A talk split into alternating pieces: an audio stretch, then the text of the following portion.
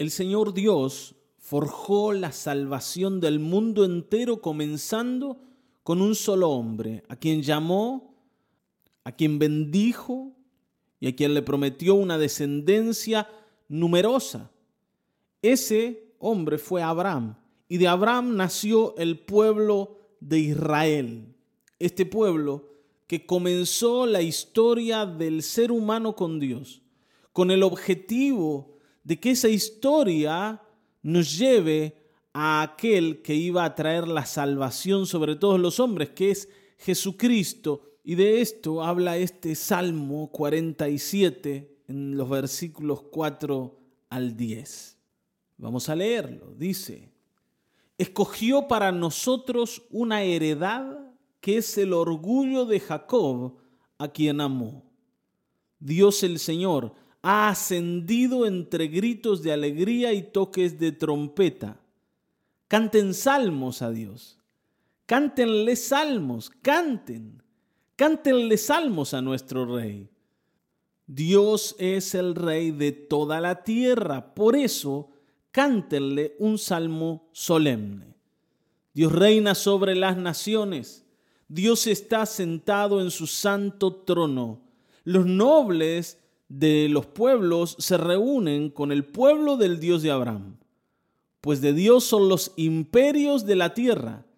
Él es grandemente enaltecido. Fíjense cómo aquí hay un pueblo que en el Salmo se lo describe como el pueblo del Señor. En el versículo 4 nos dice que este pueblo viene de Jacob, a quien amó. Yo recién les decía, ¿no? Dios llamó a Abraham. Y ustedes saben que Abraham tuvo un hijo, el hijo de la promesa. Ese hijo se llamaba Isaac. E Isaac tuvo dos hijos. Uno se llamó Esaú y el otro, el menor, era Jacob. Y Dios amó a Jacob. Y a Jacob lo usó para dar a luz las doce tribus de Israel. Y, con esta familia Dios formó un pueblo al que condujo a través de la historia y de quien levantó a Cristo el Señor, a nuestro Señor. Y es justamente el Señor Jesucristo el que abre ahora la bendición para todos los hombres y para todos los pueblos que creen en Él. Dios le había prometido a Abraham que todas las naciones serían benditas en Él y en su descendencia. Y Cristo Jesús es la descendencia de Abraham en quien somos bendecidos. Por eso debemos hoy alabar al Señor, porque el Señor ideó un plan maravilloso un plan perfecto, un plan de salvación. Y por eso debe ser adorado. Él es el que está en el trono. Y hoy debemos dedicar un tiempo para la adoración, para decir, Señor, es maravilloso lo que has hecho. Nosotros que estábamos perdidos, hoy fuimos salvados en Cristo Jesús a través de la fe. No porque éramos buenos, no porque éramos especiales, no porque teníamos algo digno para ser salvados, sino porque nos amaste. ¿Por qué nos amaste? Porque decidiste hacerlo. Está bien, ¿no? A, veces uno espera encontrar esos motivos por los que Dios nos amó. Tal vez existen, ¿no? Y uno dice, bueno, tal vez están escondidos. Algo de bueno tenemos que tener para que Dios nos haya amado, como dice el versículo 4. Jacob a quien amó. ¿Por qué lo amó a Jacob?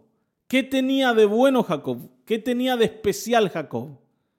El pueblo de Israel.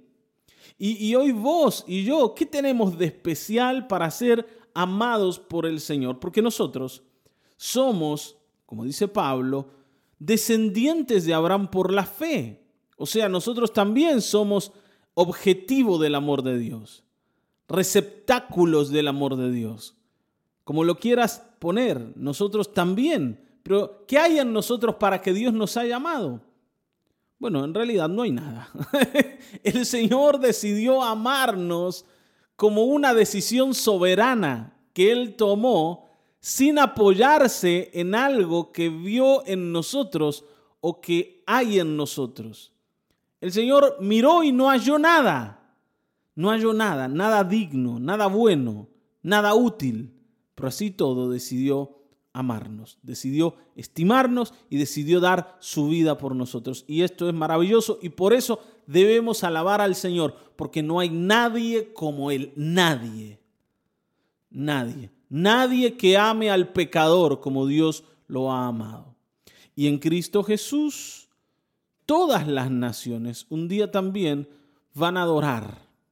Dice la Escritura que va a llegar el día en que toda la tierra adore al Señor. Y junto al pueblo del Señor, a la iglesia del Señor, las naciones se postren y derramen su alabanza delante de Dios.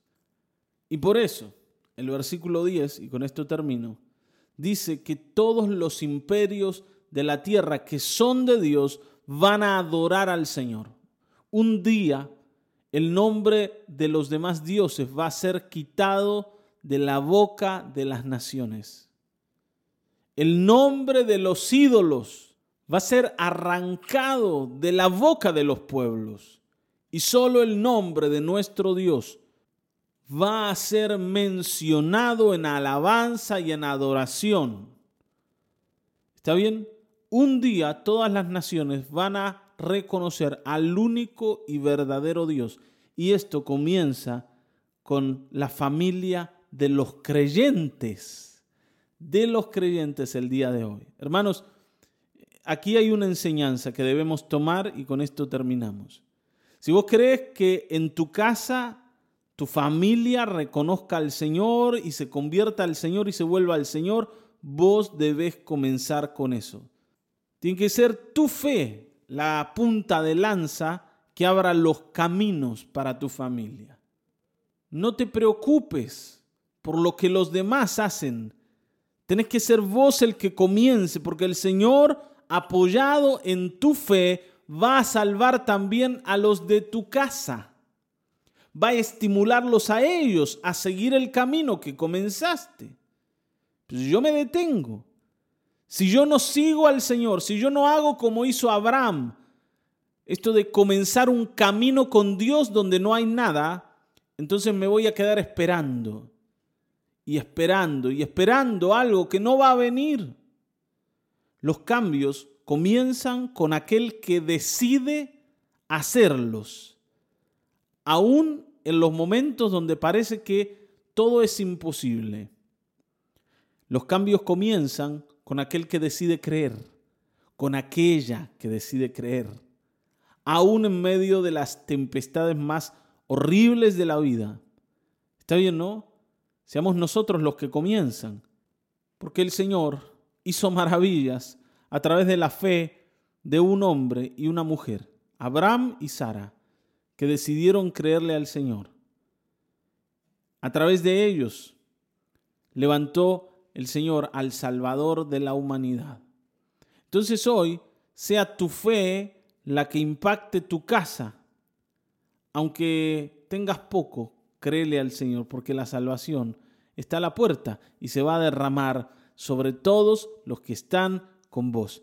Amén. No esperes a nadie más. Hoy es tu tiempo para creer en el Señor. Y por supuesto, ¿no? Para alabar al Señor porque Él ha hecho maravillas.